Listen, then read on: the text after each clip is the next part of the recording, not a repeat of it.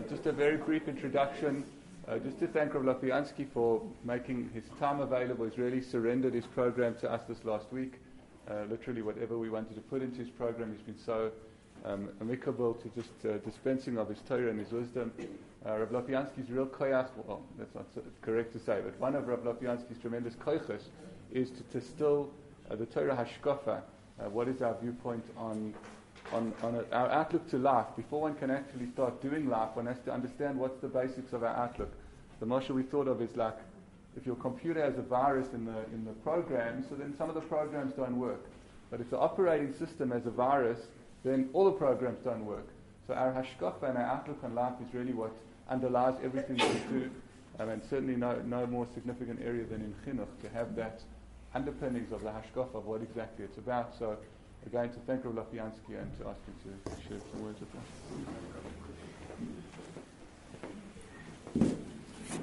Um, one, one of my favorite topics to speak about when I'm not home is chinuch, because whenever you speak publicly, the assumption is that the speaker knows it all and is accomplished, and the audience needs to hear his wisdom. So if I speak about Yerushalayim, the given assumption that I'm the Yerushalayim, your poor folks are not, and I will teach you how.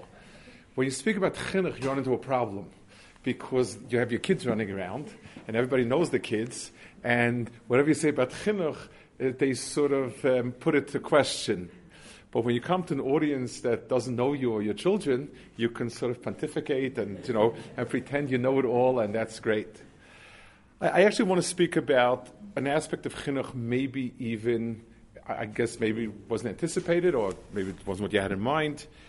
It's it's it's more about the foundation for religious chinuch, and we keep talking about how to explain to children, what to tell our children, what to do with our children, and so on and so forth.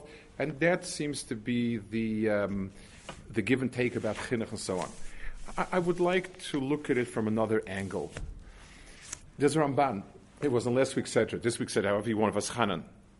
And the Ramban says um, there's a question, there's a pasuk that says, and so on, you have to be very careful not to forget what you saw at Sinai. So the Ramban says, he argues with Rashi's Pshat, he says we need to constantly refresh our mitzvah of Ma'amad Har, uh, the, our memory of Ma'amad Har Sinai. Um,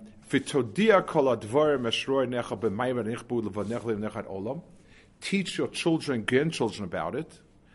And he says the reason is because Ma'amad Har Sinai was our anchor to Emunah.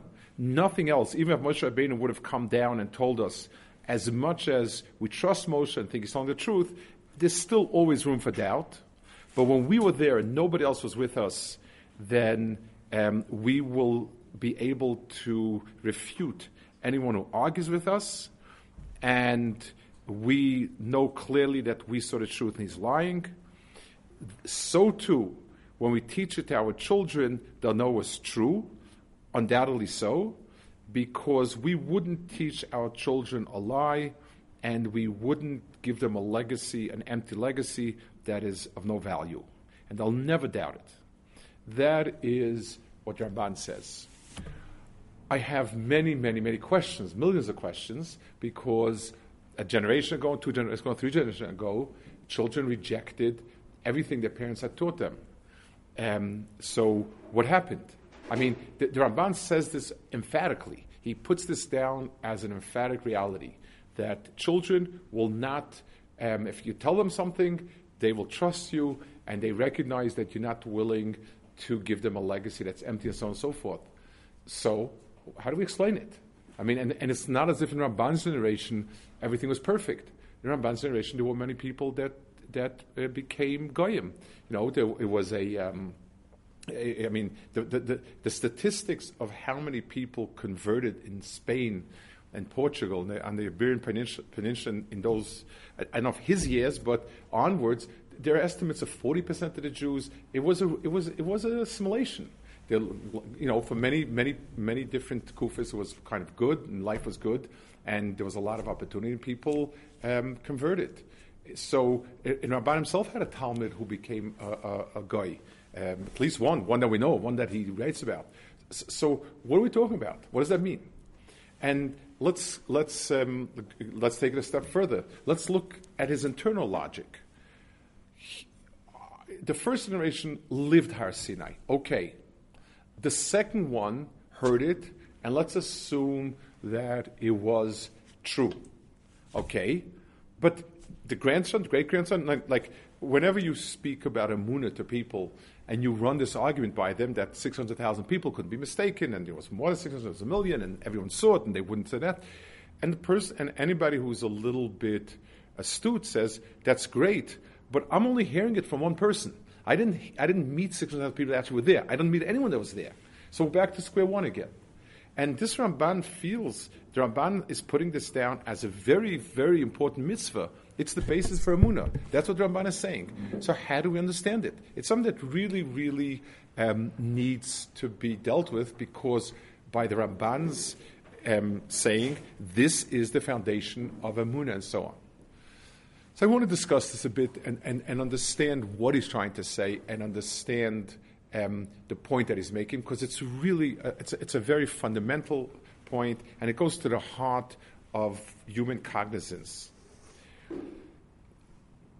We're under the mistaken impression that rational people will argue something in a sort of rational way. We sit down, we, we debate something, we, we prove it, we disprove it.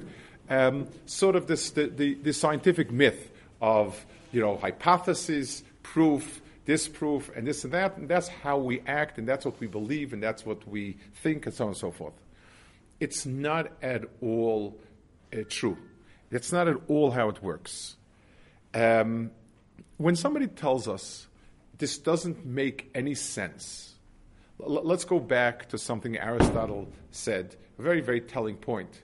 He said, try and convince, I think it was Carthaginians, I don't, I don't remember who it was, to bury their parents, and they will be horrified. And try to convince an Athenian to eat his parents, and they will be mortified. And each one thinks the other one is crazy. Um, these are two human beings, two bright people, two good people, and each one thinks that the other one is horrendous. How does that happen? What happens? So we don't. Our mind doesn't is not empty and sort of has these a purely, you know, you can hypothesize X and then bring proofs and so on and so forth. That's not how human reason works. Works very differently. You, the mind works in certain layers. And whenever you have a, a, a lower layer being questioned, when you're trying to put a layer on top of something that's there before, um, it has to fit. In other words, let's take an example in science, and this is elementary in terms of logic. Every system of logic requires a series of axioms as the foundation. And then, um, for instance, a scientist is not blank slate. A scientist knows that if A causes B, it'll always cause B or else A is not what's causing B. That's an axiom. And you, you, he doesn't, you can't prove that. You either accept it because we're hardwired like that, or you don't accept it, but you can't prove that. Now, when somebody comes along and says, you know, sometimes sugar dissolves in water, sometimes not. Depends whatever mood the sugar was that day. Then we say, no, there's no such thing. Either water dissolves sugar or doesn't. I had somebody, there's a, there's a doctor, a very proper doctor who davens in yeshiva with us in the mornings, and uh, the hot water was broken, whatever. So I told him, you can put it in the uh, microwave, and about two minutes or so, it'll be boiling. Said, Rabbi Lopiansky, that's very unscientific. It's not about two minutes. You, you could have it down to an exact science. I said, but the yeshiva's microwave is a very unscientific microwave. It has moods, and sometimes it wants to boil the water quickly, and sometimes not. It, it's, it's, the, that's, it's just not scientific. So we, we, when we have axioms, and it may be argued that some of those axioms are hardwired. The idea that if A causes B, then A must cause B, and only A can cause B, and so on. Those are things that let's assume we're hardwired, and that's a first layer. Then there are experiential um, items. In other words, things that I personally experience are reality to me. If I walk outside and someone tells me it's raining, I will doubt that the other person is sane because it's I don't feel any rain, I don't see any rain, and I will be I will accept personal experience over anyone else. It's a halacha. The halacha says if two witnesses are absolute proof in halacha, and if let's say you have two witnesses versus a hundred witnesses, it's a stalemate because there is no adding witnesses does not increase credibility. However, if Bezdin sees something with their own eyes, it, it has a halachic term. It's called Baharik Baraglov. Uh, two witnesses came along and said so and so has died, and so and so inconveniently shows up a half hour later. So don't say, well, we have two witnesses, so there's nothing as good as a witness. Then, then, then it's, it's a, we're in doubt. The, the answer is experiential trumps witness. Experiential is reality to us. Witnesses are a report of reality. So, in my layer of acceptance of truth, I start, let's assume, with a hardwiring. We'll, we'll assume that there are certain axioms, and then I layer on it experience. And only afterwards do I deal with uh, reports, testimony, um, and stuff like that. One more piece that, that's part of that same layering process, and that is age. And HaKadosh Baruch Hu created us in a way that at a certain age, our minds are forming a, a, an image of what reality is. Um, and it's, it's an age of, let's say, up to seven, eight, even maybe further. The, the child accepts things, this is a reality. I once heard, in, in, in consonance with that, a pshat by a, a, a, a from psychologist many years ago who said something I thought was really, really on, on target. He said the following um, It says in Chazal that ch- little children should start by learning Vayikra. And Chazal say, let the pure ones come and learn things of purity. Yavo Tahorim, V'yisasku b'taharas b'tahorim.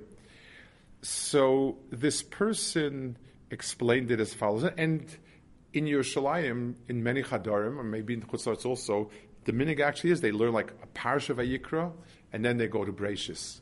But, you know, just sort of to, to be in line with the Chazal. Um, so this person explained it as follows. There is an age when developmentally the child is absorbing information about what constitutes reality.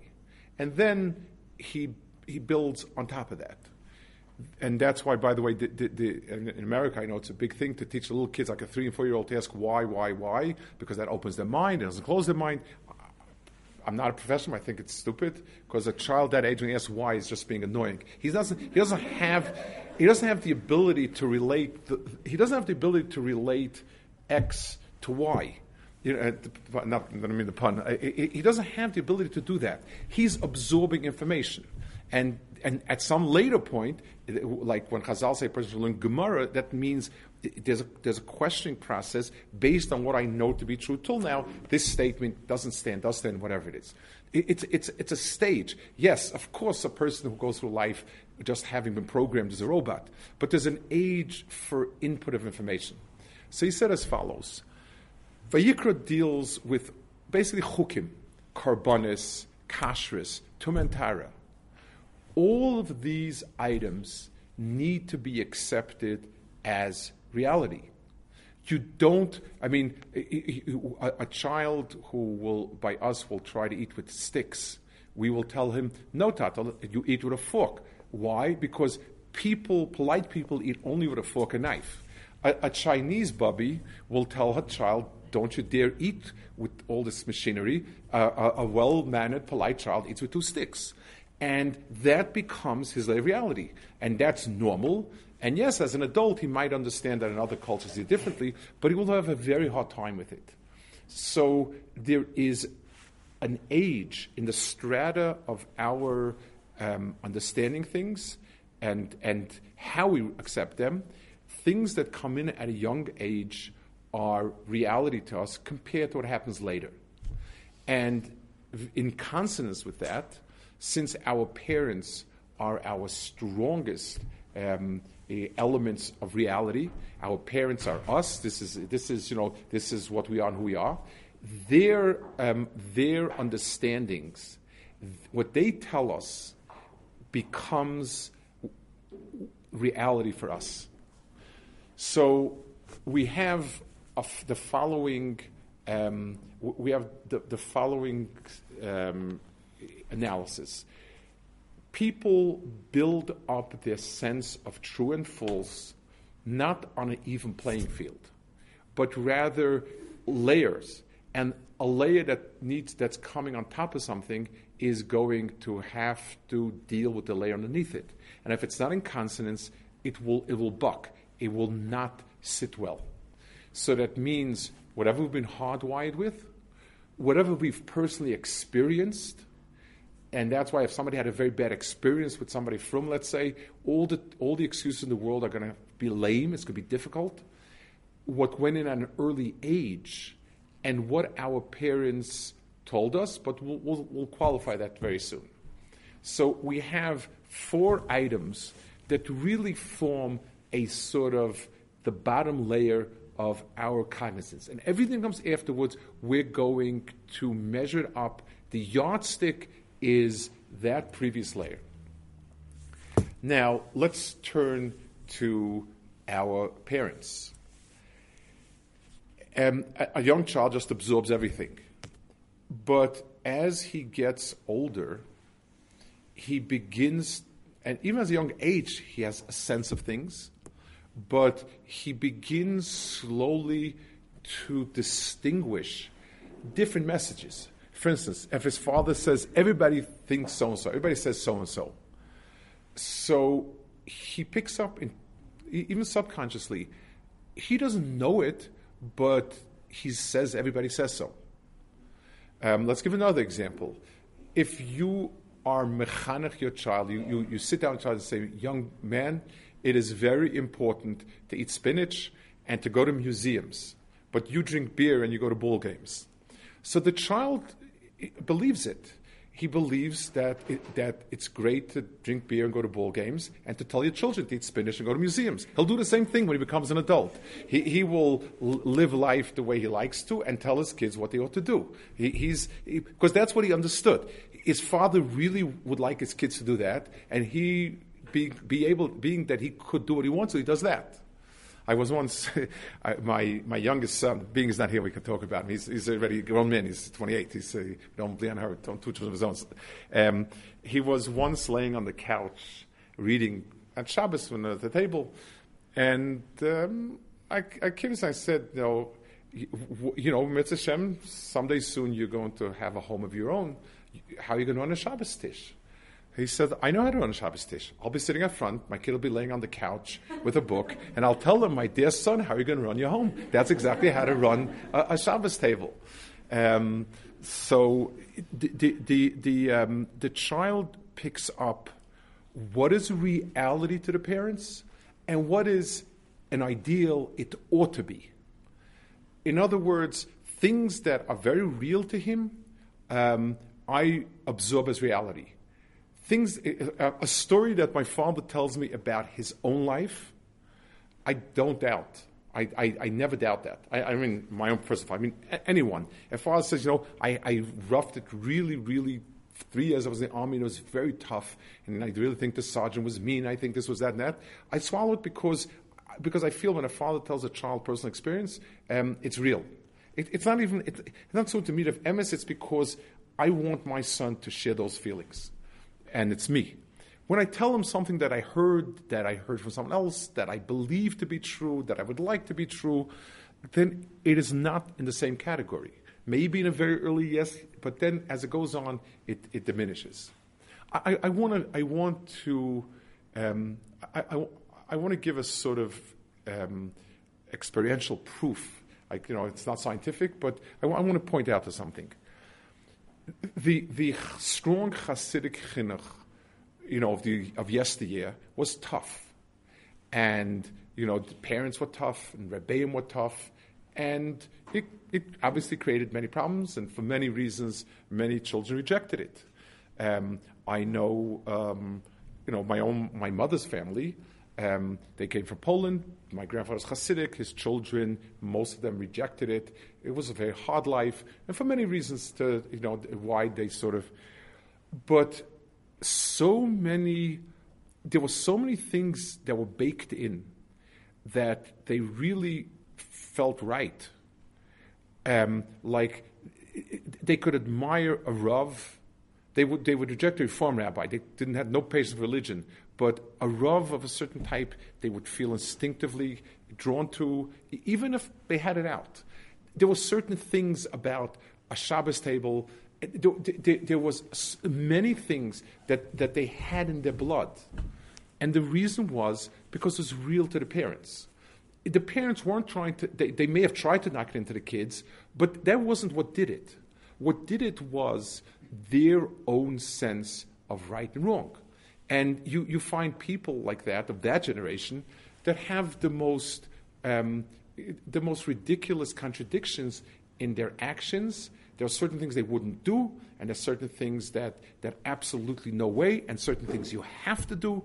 And it was baked into them because it was baked in as reality. Their parents really felt that way. They, they, it was to them as real as the table it wasn't the words they told them, it wasn't anything like that. It was the sense of reality.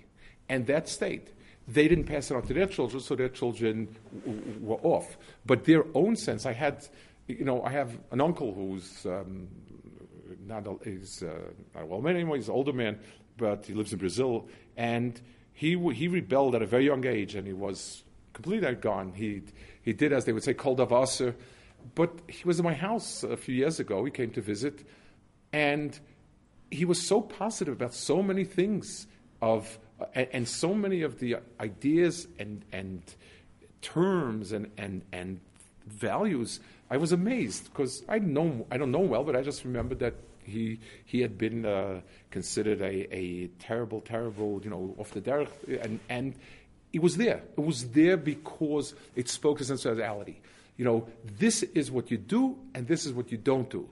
And those things stayed.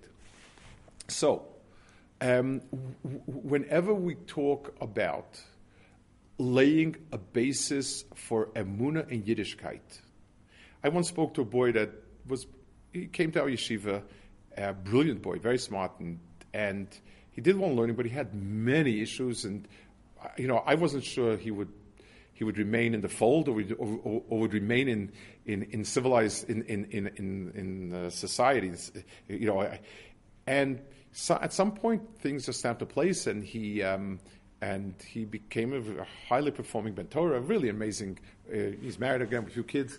And I asked him once Akiva tell me um, you know I know what you were up to. What happened? And he said you know at some point what your home is snaps into place.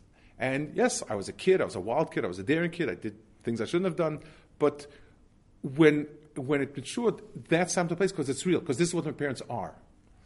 So if we ask ourselves, what is um, the basis for our child's um, religious acceptance, emuna, and so on, it's who we are and it's not going to necessarily reflect itself in, in, in the years of growing up. And that's its own passion. It needs its own um, hadracha from people who are competent to know what to do and how to do and so on. And, you know, and it's a struggle. Every child finds his own self in a different way. But if you want to ask yourself, what will make Yiddishkeit his default setting or her default setting? The answer is the reality the child grows up with. That puts a terrible burden on us. Uh, maybe, uh, thank God, but it puts a burden on us as follows. if our focus is what do we tell our child, what do we teach our child, how are we mechanech our child, then we already start at the wrong point. And it's, it's worse because, in a certain sense, we take on a certain aura of I'm doing this because I need to be mechanech my child, because I'm embarrassed that my child should be different, um, and so on. It's somewhere when you have that preachy tone of voice and that kind of you must do this, you shouldn't do this, we do that, and that, and that, and so on and so forth. It's it, it, it's somewhere along the line a child detects this is the spinach museum speech. This is what I'm going to tell my children, but that's not really. And you know, and a child knows and understands. children pick up every nuance um, of behavior, and you know, it's, at some point they're they're kind of not uh, uh, sophisticated enough to figure out, but they figure it out when they become sophisticated enough. They have it down to a T. The things that we are, the things, the experiences they have, and how they size us up as what we are, that stays with them as reality. And even if they bucket, the, the, the question is on their behavior, not on what was. Yes, this is my father and this is right. I've drifted away. He has at least his bearing straight. And that's why that piece is critical. So let's take some examples. Um, let's take a Shabbos table. So, first of all, certain things um, like, let, us give an example. Let's say um, you, you do not speak about certain things at the Shabbos table. And to me, that's a lot better. It's a lot way before what you do speak about is what you don't speak about. So let's say it's a family type of family. We're discussing sports would be normal, and talking about other things would be normal. Then, and Shabbos you don't. Then that registers, and it's not fake because it's what you're not doing. It registers with child. Shabbos is different. Shabbos sports is not the day Shabbos. And if you, if a child starts talking, and you say, you know, at, at, at, my Shabbos day, we don't talk about sports. Sports is something that I, that I feel is not Shabbostic. More than you ought not. And, if, and, and at some point, if a person learns, if, if a person sort of disengages, moves away from that, those things, at some point it does become not Shabbostic. Um, if you don't talk about people um, at, at, a table, well, uh, let's say that minimally at a Shabbos table. Um, so, and Ishal says, and, and you say, you know, I don't talk about people on Shabbos. It's it's it's it's a it's a day that's kedusha. It's not a time when I ought to be. I or if you tell a child, I wouldn't like it if someone spoke about me. It's a much. It, it's more sincere, and a child realizes that you see it as reality. So so those are things. For instance, if a child sees you. If, if a child is told that he must do his lessons, he must learn, he shouldn't waste any time, okay, that's what parents are paid for, to tell the children. If he sees you staggering in after a hard day of work, and you, you have this thing about taking a sefer for 10 minutes minimally, and he, and he, tell, he asks you, how come you, you're falling asleep on it? What? He said, you know what? I, I feel like a guy if I don't if I don't learn something if I go to sleep. I can't do it. It's something to me that will impress a child, and he may not do it for a while, but it's his default setting. And, and when he stops pulling, this is where he snaps back to. If he sees a father learning, if he sees whatever it is that he sees the father doing, and it's a little rough, and and and that's why um, people, um, and that's why children, a, a lot of times, their their their religious figures, the mother, because the mother works hard, is sincere, and sacrificing, and you can't, you know, fathers can be accused maybe of being a little bit hypocrites. They're very, very hard to accuse. And, and a child doesn't do it, and then he senses reality. I mean, he can brush it aside and saying it's a woman's thing, but but but they, they, he can't. The sincerity of it. Rabbi Bechaya says so. Rabbi Bechaya says that a mother's input in Avos Torah is more important than a father because the nature of the way she relates to, to the child and to the, and to the and stuff like that and so on. Um, so the, the, the, so what the Ramban's point is, so, so let's go to Ramban and let's, the Ramban is saying, one, that experience and an experiential um, religion trumps any argument and any logic and any sway. I may do an Avera, but I'll know where the truth is because I experienced it. The, and this leads us to a second point. If the child experiences positive religious experiences, and that's important, it's important to tailor, it's more important, it's not the Dvar Torah that it says over per se, it's how you receive it and you, and you compliment him in a genuine way. It's the fact that Shabbos is a pleasant day filled with pleasant activities. Um, all of that association, those experiences of Yiddishkeit that are positive to child, a reason why children who do well in, in yeshiva like to learn, and children like to learn do well, and they like to learn, is because there's a very positive, pleasant experience. Learning is pleasant. I'm told you're wonderful, I'm made to feel good, and so on. If a child's religious activities are in a positive, pleasant setting, then it's good. I once heard a devastating criticism from Rabbi Yaakov Kamenetsky. I heard about. Um, he was once walking with someone else in Williamsburg. They, he still lived in Williamsburg. Torah Vodaas used to be in Williamsburg, and Satmar was there. And a Satmar Rebbe's and Satmar Rebbe's um, big one of his big days of avodas Hashem was Hoshana Rabbah. My father actually once took me to see it. It, it was he would daven Hoshana Rabbah for the Amud. He would daven all day long till about 10 minutes before the Shkia. And a Satmar Shkia is quite late. It's like a good hour after our Shkia.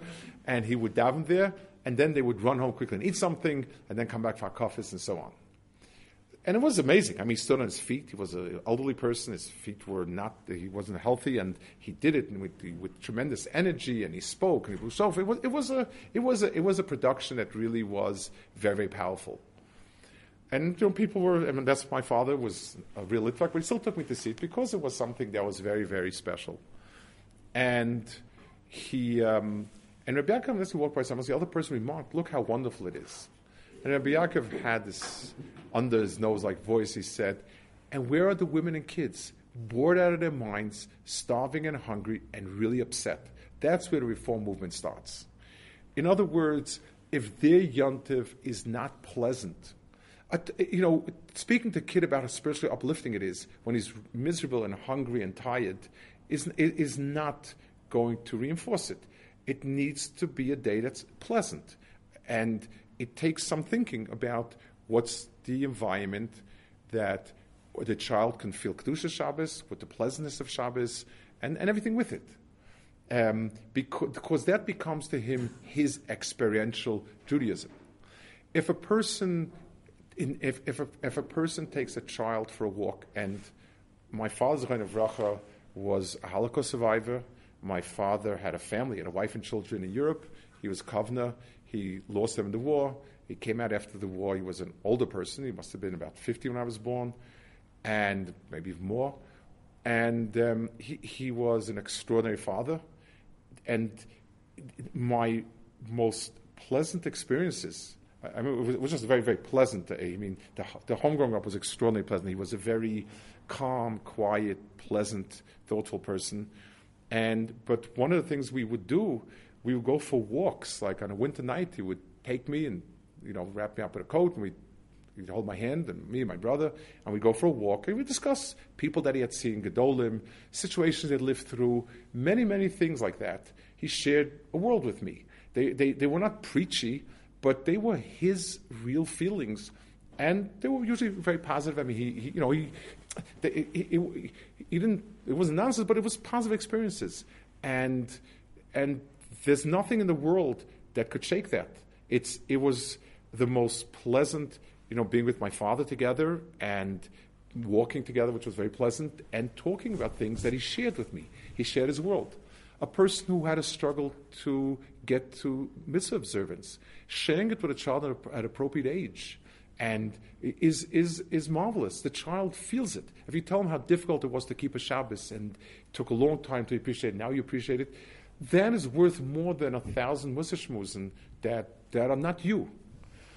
And, and those things the child accepts reality. And even if he has his own challenges, but when he matures and things settle down, that's what he settle down to. So, the Ramban is telling us two pieces over here.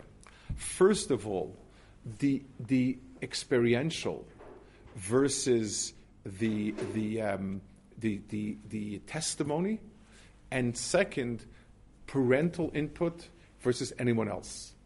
And therefore, if my father um, lived through something, so my father's war memories are mine because he experienced it and he gave it over to me as a father to a child. Um, the, the, the, uh, so yes, we can go back now to Har Sinai, but m- the core of my religious, um, what shall I call it, attachment is not anything I ever heard. It's watching my father say Tillim, uh, watching my father hold a thousand tefillin under his arm. The way he held a thousand tefillin, it, it was with love. Just, and it wasn't a production. He was a litvak. It, but it was there. The way he kissed the Gemara when he put it back. All of those things were genuine, they were real, and this is my earliest memories, and this is my earliest sense of things.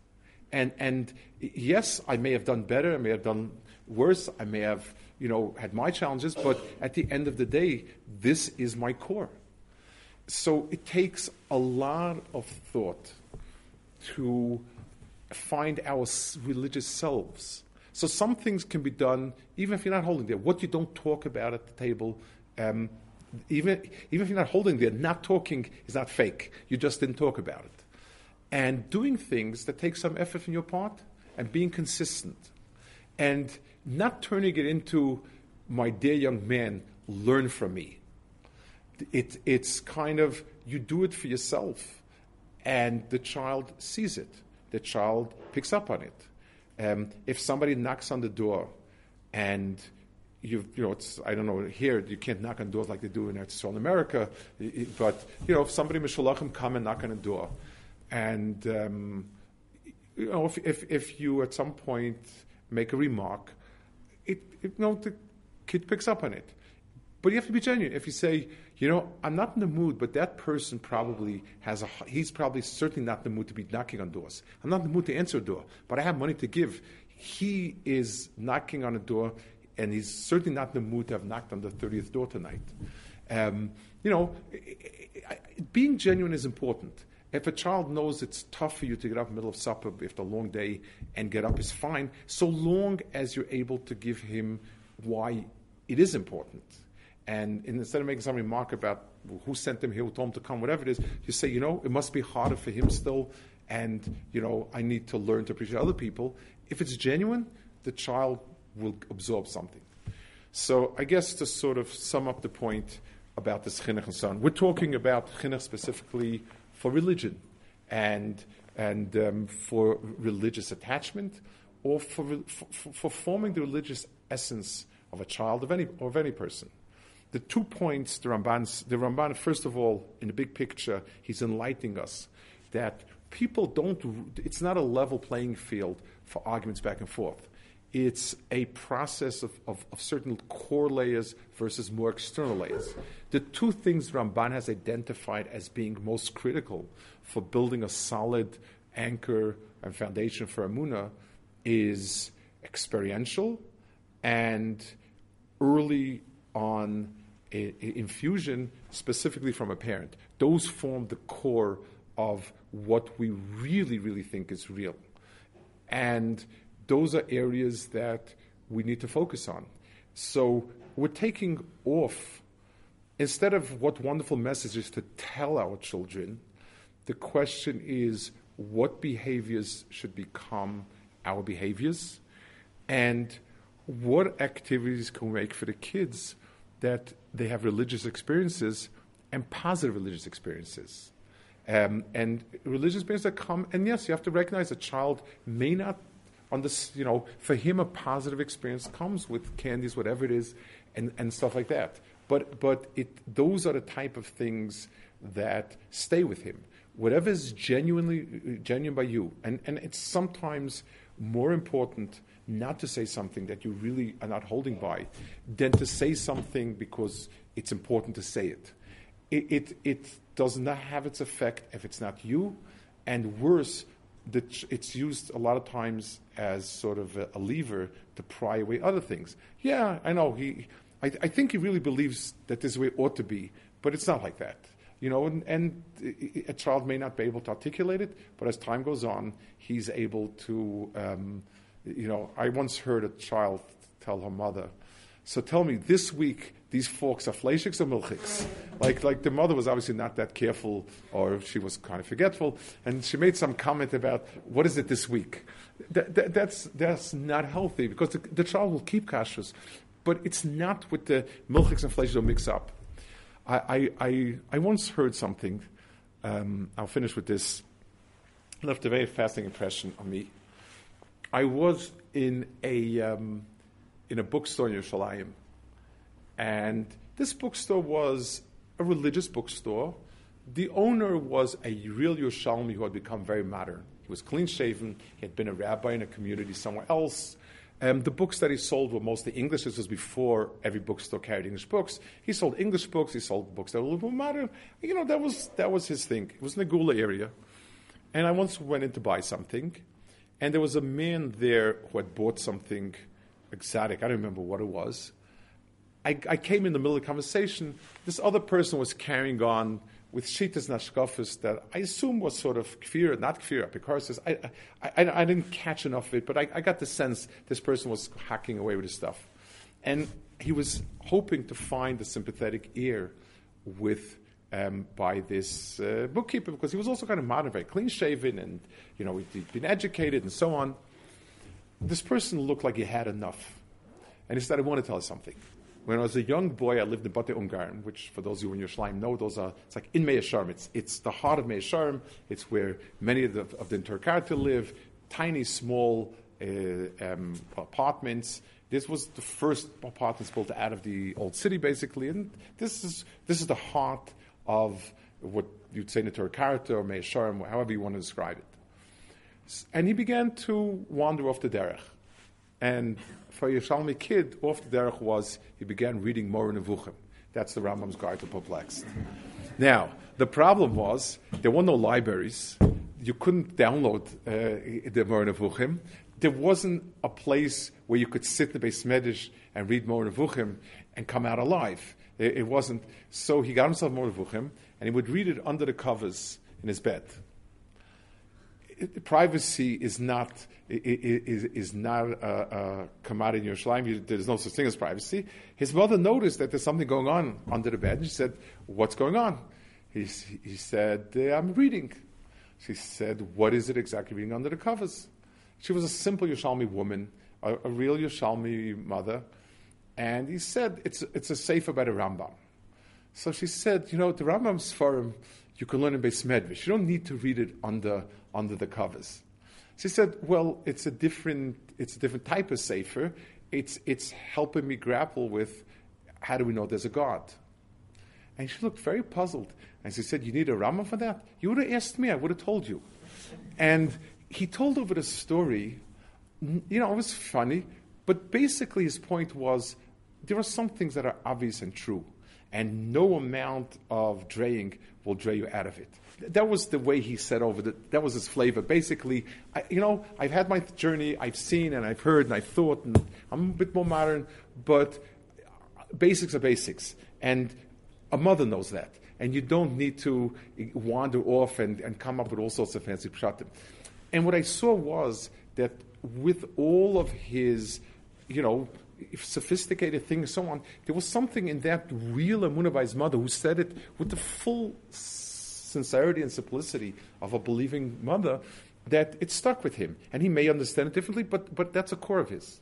We'll finish one more. Uh, there's somebody, a brilliant boy who escaped from Hungary. He didn't escape, he, he came after the war.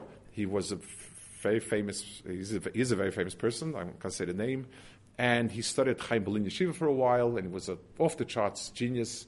And he ended up in JTS, which is a conservative seminary, and he was a very noted professor for many years.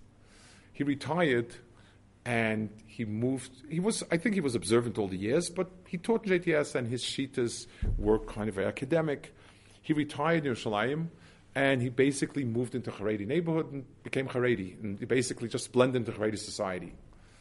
And someone asked him, I don't get it. Like, what happened?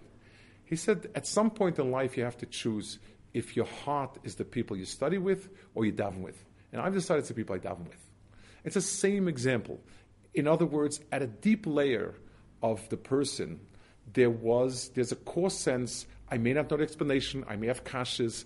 I, I, I may have arguments this way that way, but reality is an erlich sitting and davening. That to me is real, and that's emes. And building that type of emes means um, you yourself build in things that are real to you. You yourself give your child experiences that are Yiddish and positive. And the closer it is to reality, the closer it is to who you are. And the more it comes with exp- experience instead of speaking, um, the more it'll become bedrock to the child. And Bez Hashem, that's the, that's the foundation of everything else. If we have a good foundation and the right foundation, then with Siyat Shmai, Bez Hashem, we, we build weiter. Okay. Yes. Are there, are there ex- experiences that one shelters one's children from? In other words, the experiences that one does share need to be shared with authenticity. And yeah. Are there, are does that mean that one gives them everything, one's entire experience? What, how, what, is, what is held back? Well, um, yes. Uh, uh, what, give me a little more of a sense of, of, what type of things you're referring to. I mean, on that fair example that you mentioned about the Holocaust survivor or something like that, yeah. where there was I mean, different, different experiences that are sometimes kept in and not given to the child. I, I just selective, something a little more. Uh, it's a selective, a selective, um, a selective demonstration to the child of the things that are real for me, or is it my entire you don't have to expose your weaknesses. There's no, no mitzvah to tell a child, you know, I'm always late for davening and so on and so forth. It, it, you know, the child will figure it out. you know, there's the story. Somebody came to Reb Leib Steinman, and and he's like all excited. He says, you know, I have this little three-year-old boy, and all of a sudden he started making motions and putting out film. Like, what does it mean? He says it means you should start going to minyan more often. you know, so there's no there's no mitzvah to, to, to tell a child your weaknesses. Not just expose yourself, um, but the, but and, and that's also proper. There's nothing wrong with just like publicly you. Being honest doesn't mean you tell everybody what your problems are, but being honest means you don't you don't pretend to be something you're not. And copy a child. Things that are real are real, and you know, and as a child grows, you can you can talk about certain struggles. But again, there's no a child may not be able to handle uh, um, a father saying that I just can't do this or can't do that, and that's there's no reason to to include a child in that. Yes. Uh, you baal teshuva. I mean, like your children, they think that you had fun before, and like now you become baal teshuva. I mean, I mean, you, you, should you share experiences that you know where you were baal teshuva? So, depending on the maturity, let's let's take an example if to tell a child that it was terrible and it wasn't fun and it wasn't great, maybe it wasn't, but I, that may not be the case. But but if you honestly, if you were to put yourself in words, honestly, what happened? You can say, you know, we fooled around and we had a lot of fun, but then I look back and I said to myself, I wasted all these years. I, I you know, it's it's like what do I have for it? And and I wished I would have been able to apply myself. Um, Reb Nosson Tzvi, my late brother-in-law, the Shiva, he grew up in a very modern background, American modern background in Chicago. And when groups of boys would come, when he was a Shiva, he would ask boys um, how many of them are from Chicago and have them play on the basketball team. And he asked them if it's fun, and they would say yes.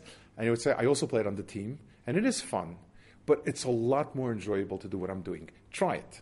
You know, he didn't tell him it was terrible, and uh, he, he, he, it, yes, it, it was enjoyable activities, but I really, you know, and, and you can, at a time when a child understands, a child may not understand a search for Yiddishkeit when he's five or ten, but at some point uh, he does understand, and, and you tell him, you know, I really had a sense that what am I here for? I could do what I want to do, but what am I doing it for? You, you, can share it in a positive way, and, it, and, and it's you. And, and um, I think that that's very, very positive. Yes? Rabbis don't get to ask questions, right? Rabbis answer questions. They don't. They, yes?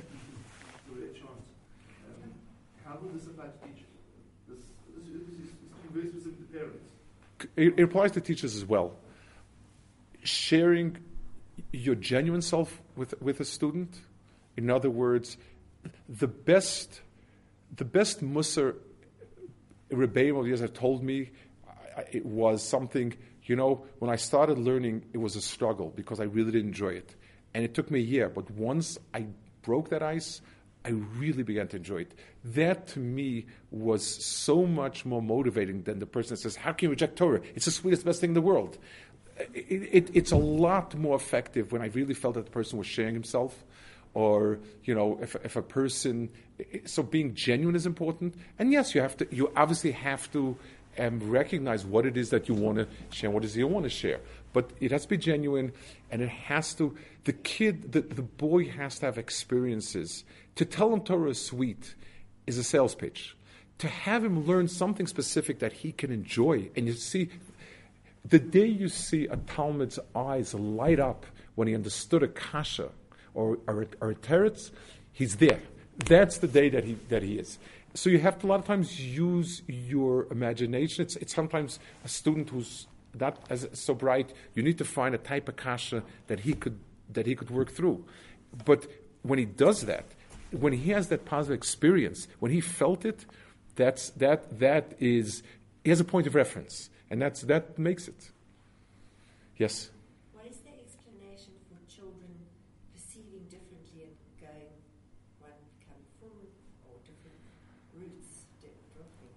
You know what? It, it's, it's like asking what's the reason for illness.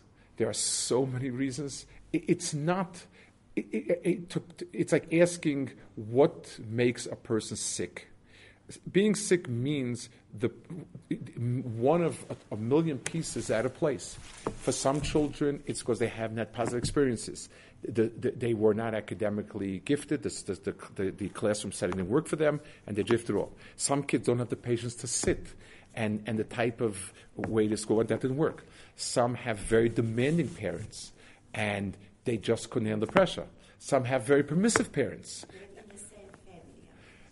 there's no such thing as the same family. I once heard from a big mechanech in Israel, two kids who are in the same position in two different families are more alike than two kids in the same family. The oldest in two families are very alike. The youngest are very alike. The middle child is very like. The only boy is very like. The only girl is very like. There's no such thing as the same family. It's, it's, and, and sometimes it's worse. If, if, let's say you have a family of people that are very bright and one child is average, or vice versa. It, it, sometimes parents had a child at a time was difficult, and this child sort of grows up with irritation. It, it's, there, there was no, no two beings live the same life. I, I once said, oh, when my father passed away 20 some odd years ago, my brother and myself said a hesped on him. And, and in Eretz we, he was brought to Yerushalayim, and we are living in Eretz And um, we both said it back to back. We, every word we both of us said was 100% true. You could have sworn we're talking about two different people. And it had to do with our nature. I spoke about my father's poetic, emotional side. My brother spoke about his integrity and structure, and it was a reflection of our different personalities. And, and we had the same father, and we, both drew from him. And the truth is, I recognized that side. It's just that the other side spoke a little more to me, and he recognized the other side. But we're different. And Hakadosh Baruch made every person different. And in being in the same family, there is there's some overarching resemblance, but um, not, uh, you know, it, it, it, doesn't mean anything. No, no two children had the same experience, even if the same family. Um, you know, I, I, think of my own children. My oldest child, we never went anywhere ever. We never stepped out of an hour's traveling time. My youngest never got off an airplane. She, at, at that, she, she, she, was almost born on an airplane because at that time I started commuting and my wife was going and she was going and they were going. Two people up in the same family and, and their set of experiences is, is two different uh, worlds.